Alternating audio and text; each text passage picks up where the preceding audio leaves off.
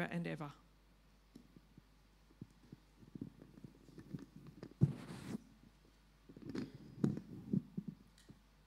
So, um, yeah, we're going to keep going through this, this series in Psalm 145. Very good. Oh, just one, two. Do you want me to swap over? Oh, there we go. Sweet. Awesome. Um, yeah, we're going to keep going through Psalm 145 again this week and next week. And um, the topic's been worthy of praise. So, talking about God being worthy of our hearts, our worship, and our praise. And again, when we come every Sunday, that's what we do. We, we sing and we praise God. We talk about how great He is and we celebrate His goodness. And um, even as we share communion, we remember what He's done and then we sing about that and celebrate it and have joy about it. And even as we're singing Hallelujah, it means in the Hebrew, a halal is a praise. It's giving praise to Yah, Yahweh. And our God is, when He revealed Himself to Moses, He revealed Himself with this name Yahweh. And so when we say hallelujah, it's praise Yahweh. We're saying praise our God. He's, he's worthy of praise. And what we've been doing is looking at different aspects of this psalm. And the first week was about how God acts in history. God's not just absent or passive, He's powerful and He made everything, and then He's acted powerfully to rescue and save. Then we talked about His character, how God is gracious and compassionate. He's like a father or a mother caring for a child. He's slow to anger, abounding in steadfast love. Last week was about the fact that he's also a king, and we praise him for his kingdom, yet he's a king on a cross who conquers through the self giving love, his death and resurrection. What we're going to look at today is just the next sort of paragraph and section in this psalm around God being generous. And all those things that we've looked at before are examples of his generosity in, in creation, in salvation, in his heart of care and attention, and even his kingdom that he welcomes us into generously. So we have a very gracious and generous God. Because he's generous, we can trust him to provide for us and care for us and look after us. And if we can trust him to provide for us, care for us, and look after us, we don't need to worry. We can live at rest we can live at peace, we can be joyful rather than be frantic or concerned or worried about not having enough. Because if we're worried constantly, there's this heaviness and this burden, which is not really conducive to joy and praise. Like, if you're praising God and celebrating, it's a joyful thing. Whereas if we're worried about not having enough, we're worried about problems and issues in, in our lives, it's, it's really hard to engage with praise and celebration. Um, I actually find this particularly hard. It's kind of how I'm a bit messed up, I suppose. like, uh, my personality naturally is quite fearful. Uh, fear is my sort of core struggle, um, even though it doesn't look like it, maybe. I, have grown a lot through that, but kind of under the surface is still there. Um, but kind of what I do naturally, if I'm not trusting God, my natural way of coping in life is to constantly be scanning for threats and problems and dangers. I kind of, that's just what I do. Like, naturally, I'm, I'm aware that this could go wrong, or this could go wrong, or maybe I won't have enough here, or maybe I shouldn't say that because this person will think that. And, like, that's kind of what's going on under the surface all the time. And it's worry, um, it's anxiety, uh, it's kind of a way of coping. Um, that's not God's plan at all. It's my way of coping without God. It's, it's not good, it's the flesh.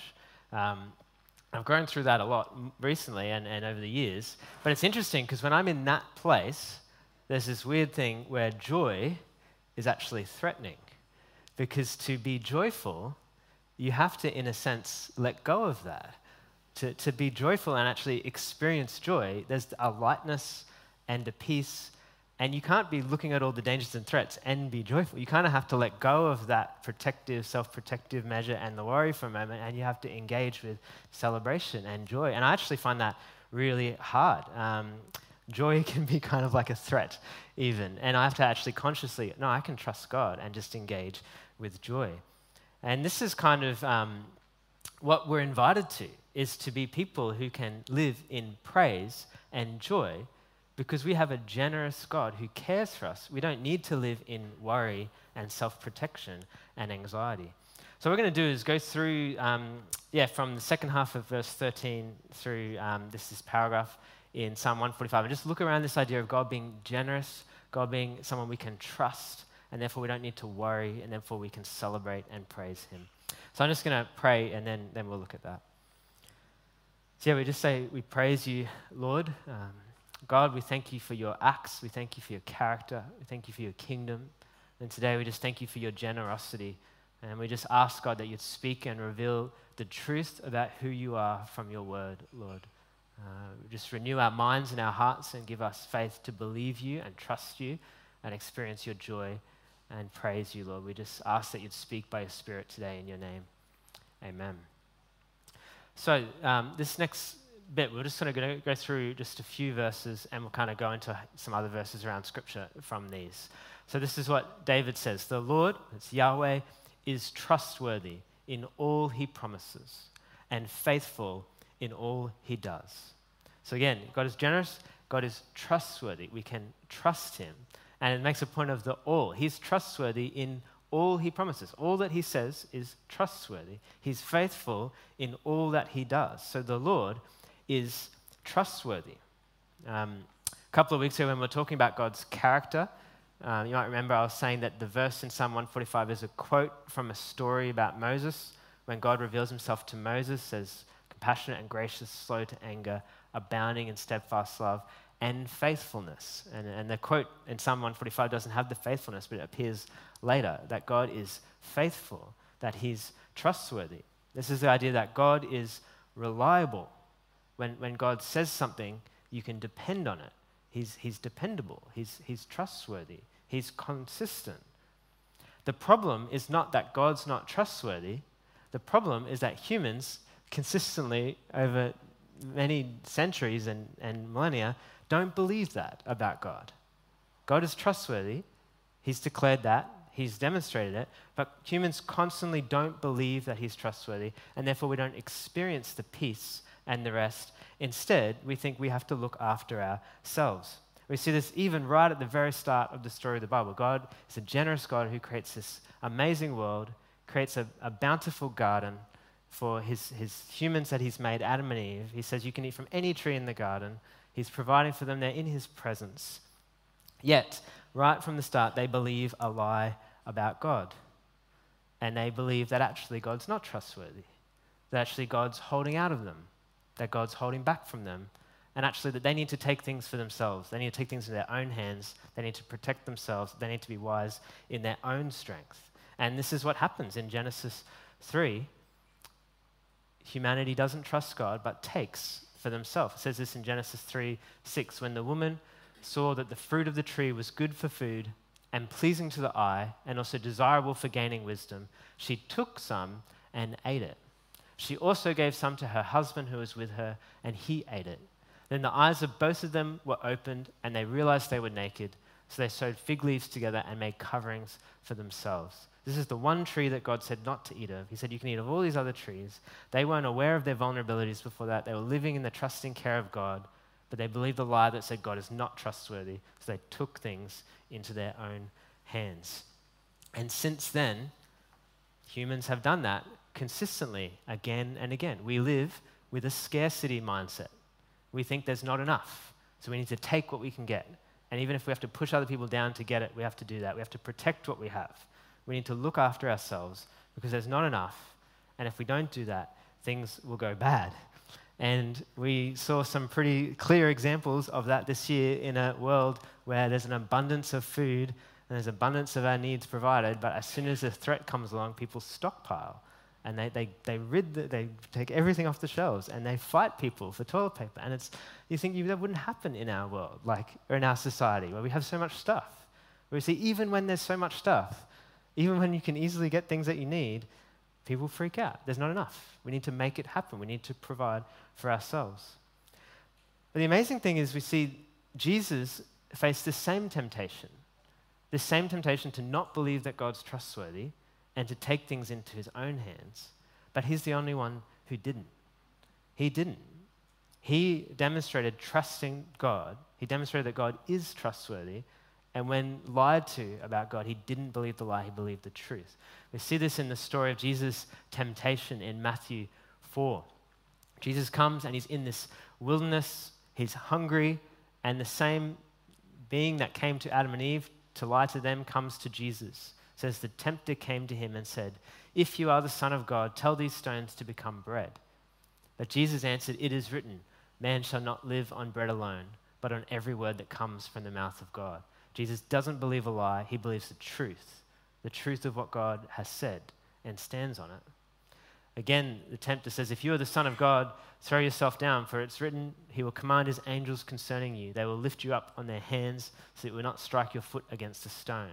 The, the, the enemy here is like even using God's words and twisting God's words. But Jesus answered him, It's also written, Do not put the Lord your God to the test. Jesus stands on God's promises and his truth. It says again, the devil took him to a very high mountain and showed him all the kingdoms of the world and their splendor. All this I will give you, he said, if you will bow down and worship me. But Jesus said, Away from me, Satan, for it is written, Worship the Lord your God and serve him only. So Jesus shows that the Lord is trustworthy. He trusts where humans throughout history have not. Humans throughout history take things into their own hands and believe that God doesn't provide. They test God rather than trusting Him and even worship other gods to get what they want rather than worship the one true God. But Jesus didn't. He demonstrated that God is trustworthy, that He's faithful, that He's reliable.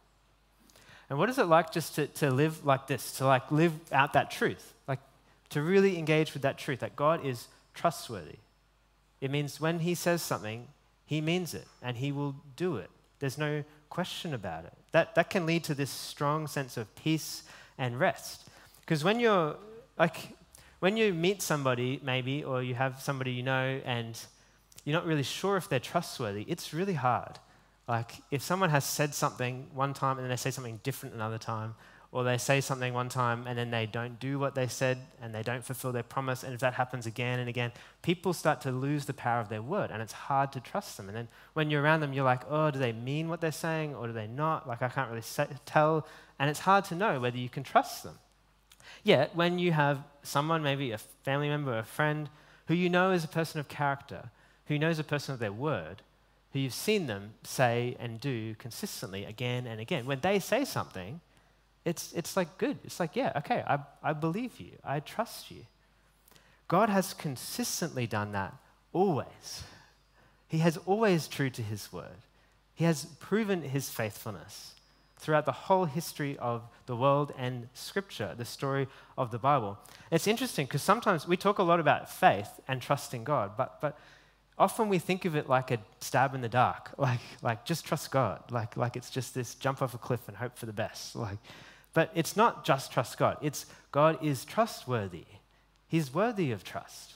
He's proven that.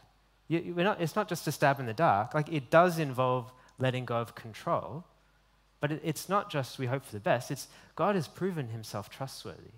He's worthy of it. Therefore, we trust in him and we rest in his loving arms because he's faithful and he's consistent. So the Lord is trustworthy. We can rest in him, we can trust in him. So he's generous, he provides. But he doesn't just be generous and provide for people who deserve it, he, he is generous to even those who fail and fall. We see this in the next section of this psalm. David says, The Lord upholds all who fall and lifts up all who are bowed down. It's this picture of like us going down like we stumble and we fall, but the Lord upholds. He's the one that lifts up. Or we bow down, we humble ourselves, and He comes and lifts up. That, that's His heart to people who are broken, who have failed, to people who are humble. See that the Lord is generous even to those in need. The Lord helps those in need. He's gentle with our weaknesses, even when we fall, and it, which is crazy, right? Like we're saying, he's this amazing, generous being that then most of humans don't believe that and think that he's holding out on them. Yet he's still generous and gentle to them, even though we take his stuff and think it's ours when it's all his. Like he's still gentle and gracious to us, even in the midst of that. And again, we see this in the life of Jesus. Jesus' compassion, um, Jesus' care for the broken, for the downtrodden, for the neglected, he comes and lifts up people who are sick, who are excluded, who, who feel like they're disqualified. He lifts them up consistently. There's even this reference um, to Jesus. It's a prophecy from Isaiah um, that talks about the servant who Jesus is fulfilling. It says this of the servant a bruised reed he will not break, and a smouldering wick he will not stuff, snuff out. It's this picture of the weak, those who are bruised and fragile, who maybe the world pushes aside, or in, their, in our humanity, in the way that we just take, we then, then end up pushing aside the weak, and it's the strong that get on top. But when Jesus comes, that's not how he operates. He's gentle, he cares for the bruised, for the broken. He gives fire and flame to those who are going out. Um, David Guzik on this says this quote Often we feel that God deals roughly with our weaknesses and failures. Just the opposite is true. He deals with them gently, tenderly, helping them along until the bruised reed is strong and the smoking flax is in proper flame. So again, this is Jesus reveals the heart of God. Jesus' heart is of compassion and care for the sick and the broken, and to those who fall and fail. Like the story of Jesus, Peter, one of his disciples, denies him three times. And at the end of John, Jesus gently and kindly upholds him and restores him and brings him back. Um, even after Jesus has risen, and ascended, there's this story with Paul who's preaching Jesus who has an issue that he's asking Jesus for help with. And Jesus, it says that his grace is sufficient and his power is made perfect in weakness. He's gentle and helps Paul. And even right at the start of the story, when Adam and Eve don't trust God, and, and then they have to make these coverings for themselves, God then actually clothes them. He makes clothes for them and he cares for them and he doesn't give up on humanity. He upholds the broken, even those who rebel against him. He's gentle and kind to, He's generous to. The Lord helps those in need. So we have a God who's generous and kind to us, even in our weaknesses and failures. What does this mean when we fail or when we fall? There's an invitation to not run from Him, but in a sense, even to fall into Him. When we fall, we fall into His arms. There's an invitation to not live just protecting self or advancing self or climbing the ladder or trying to be on top. Jesus explained his kingdom is the opposite. We, we go low. The, the, way to follow Jesus is to be humble, to lower ourselves, but the promise is he will lift us up. Uh, again, sometimes we kind of feel like maybe in our world or our culture, the thing to do is hide your weaknesses.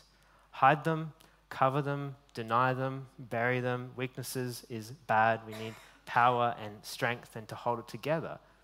But instead, in Scripture, we see no, God's actual grace and power is made perfect in our weakness. There's an invitation to embrace our weakness, to trust God in the midst of our weakness. Even if you read through the story of Jesus' disciples, it's all about their weaknesses, right? And they're the guys that wrote the story. Like, they just are open about their weaknesses and God's grace with them. So even if we fail or fall, He is still faithful, He is still generous. But it goes even further than that because it's not even that God is just generous to those who trust Him or to those who come to Him and they fall. He is actually generous to all, all creation. David goes on in 1, Psalm 145, 15. It says this The eyes of all look to you. You give them their food at the proper time. You open your hand and satisfy the desires of every living thing. This idea of God as generous to all. He provides for all. He cares for all, including animals, including the creation. He's attentive and he cares. Uh, this is particularly evident in Jesus' teaching on worry, uh, which we talked about before. It's good to, to keep coming back to it because it's such a key teaching of Jesus that Jesus says we don't have to live with worry because God is a generous host who cares and he will provide. He knows the needs, he sees them, and he'll provide for them. Jesus um, I'll just read it out because it's worth reading again. This is Jesus teaching on worry. He says, Therefore I tell you, do not worry about your life, what you will eat or drink, or about your body, what you will wear. Is not life more than food and the body more than clothes? Look at the birds of the air. They do not sow or reap or store in barns, and yet your heavenly Father feeds them. Are you not much worth much more valuable? Are you not much more valuable than they? Can any one of you, by worrying, add a single hour to your life? He says, And why do you worry about clothes? See how the flowers of the field grow. They do not labor or spin. Yet I tell you that not even Solomon in all his glory was dressed like one of these. If that's how God clothes the grass of the field, which is here today and tomorrow is thrown into the fire, will he not much more clothe you, O you of little faith? So do not worry, saying, What shall we eat? What shall we drink? What shall we wear? For the pagans run after these things, and your heavenly Father knows that you need them. But seek first his kingdom and his righteousness and all these things will be given to you as well. Therefore, do not worry about tomorrow, for tomorrow will worry about itself. Each day has enough trouble of its own. It's a long quote, but it's worth reading again and again because it's such an interesting teaching of Jesus. Because he says, right, God is generous to all, including the birds and the flowers. He feeds them and he clothes them. And this is, this is what Psalm 145 says all look to you. Everything ultimately that we have is a gift of God. And, and all creation, the animals actually are fed by the Lord. He, like, there's still obviously process that needs to go on through that. Um, but, he, but he cares and he gives generously. So, why does it sometimes seem like we don't have enough? Or why do we worry? What's the problem? Because we normally think the problem is there's not enough, right? Or the problem is God doesn't provide, or the problem is that we're on our own. But, but Jesus says, no, that's not the problem. God is generous and He cares and He provides. The problem is we don't believe it, we don't trust Him. And again, it's sort of, there's, there's lots of questions to ask around that, like about, about the world and how does that work with the world and issues in the world, how does that work with famine and poverty and so forth. And that's a big question that we can't sort of get into details with that at the moment.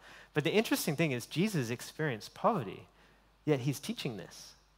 Uh, on this, Tim Mackie um, says this Jesus did experience poverty firsthand, but he viewed the world through the story of the Hebrew scriptures which claims that our scarcity problem isn't caused by a lack of resources. Rather, the problem is our mindset that God can't be trusted. He's saying that's the problem. Jesus says, Why are you worrying? It's because you don't have faith. That, that's the problem. It's not that you don't have enough, it's that you don't trust God, that He's a generous host that will provide. And again, this is what humans have done throughout history. We, we think that God's not trustworthy, therefore we have to take, and that's what leads to all the devastation. That's what leads to the issues and the problems that we have to consume, and therefore others don't have enough. It's not that God is not generous in giving enough, it's that we hoard and we hold and we cause the devastation. But He is generous to all. So, see, the Lord is trustworthy. We can trust what He says, we can rely upon Him. The Lord helps those in need, those who fall, those who bow down. And the Lord is generous. He's a generous God to all, even to his enemies. He, he, he, the overflow of his heart is generosity. And as you know, the ultimate act of generosity is that he gave himself on the cross to humanity who had fallen into bondage and sin to humanity who didn't trust him but rebelled, to people who even crucified him, he loved them and cared for them and was generous to them in that he gave himself to them. He gave everything, not just out of his abundance, but all. He gave his life. There's this beautiful verse from 2 Corinthians 8 9 says this For you know the grace of our Lord Jesus Christ, that though he was rich, Yet for your sakes, he became poor, so that you, through his poverty, might become rich. He's this generous God that would give him his son, that would give himself to us. Our God is generous. I suppose the invitation today, again, is that this is a reason to praise him. We praise him because he's a generous God, abundantly generous. He's kind, trustworthy, gentle with our weaknesses we can release our worry and let joy in and trust in His care and provision and live out the reality that if we have Him, we have all that we need. If we have all that we need, that is incredibly joyful and something to celebrate. So I thought we could do, um, just to finish, is we might read out, um, early in the year, we spent some time in Psalm 23. Uh, which was really relevant and just speaking to a lot of people at the time. And again, Psalm 23 is this celebration of God's generosity and care, and the fact that if we have Him, we have all that we need. So, what I'd like you to do is to stand, and we're just going to read out Psalm 23 together, and the band can come back up, and then we're going to sing and celebrate and praise God for His generosity. So, if you'd like to read along with me. The Lord is my shepherd, I lack nothing. He makes me lie down in green pastures. He leads me beside quiet waters. He refreshes my soul. He guides me along the right paths for his name's sake. Even though I walk through the darkest valley, I will fear no evil, for you are with me. Your rod and your staff, they comfort me. You prepare a table before me in the presence of my enemies. You anoint my head with oil, my cup overflows. Surely your goodness and love will follow me all the days of my life, and I will dwell in the house of the Lord forever. So we just honor you, Father, as a generous God. We thank you that you are trustworthy, that you care that you love, that you give abundantly to us every day. We say thank you. So you are worthy of praise.